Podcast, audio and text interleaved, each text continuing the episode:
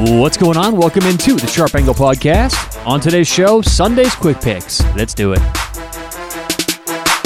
This is the Sharp Angle. Every day on your favorite podcast player.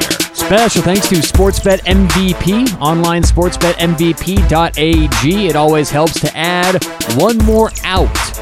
And if you're going to add a sports book, there's no one better. They've got great games, pretty much every game you're looking for, every league, every single day. Online sportsbetmvp.ag.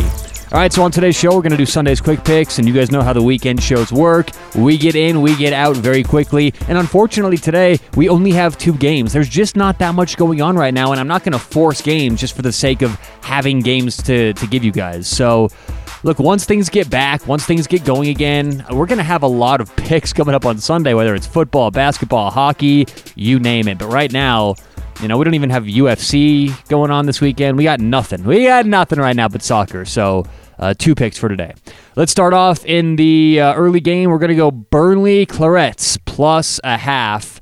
Uh, the other way this is written is double chance bet. Burnley double chance or Burnley plus a half. Now that's going to pay about minus 135, and they are playing Sheffield United. As you guys know, I've been fading Sheffield lately, and it's funny. Before the break happened, I wanted to fade Sheffield. Then we had a couple months off, and United came back, played pretty strong for a couple games, and it was only a matter of time until we were going to jump on that fading kind of fading train.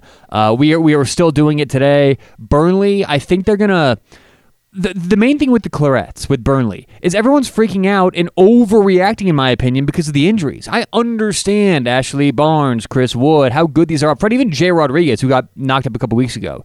But they're not that bad. This is one of the best coach teams in the, in the league. I think Sean Dyche is one of the best coaches in the Premier League. They play that great defensive system. James Tarkowski may leave next year. I mean, he's getting better and better. So I just think that this all, all this. Uh, uh, you know, worrying about Burnley being injured is so overblown. So I think we're getting a very cheap price here. Burnley plus a half at minus 135 or uh, Burnley double chance minus 135.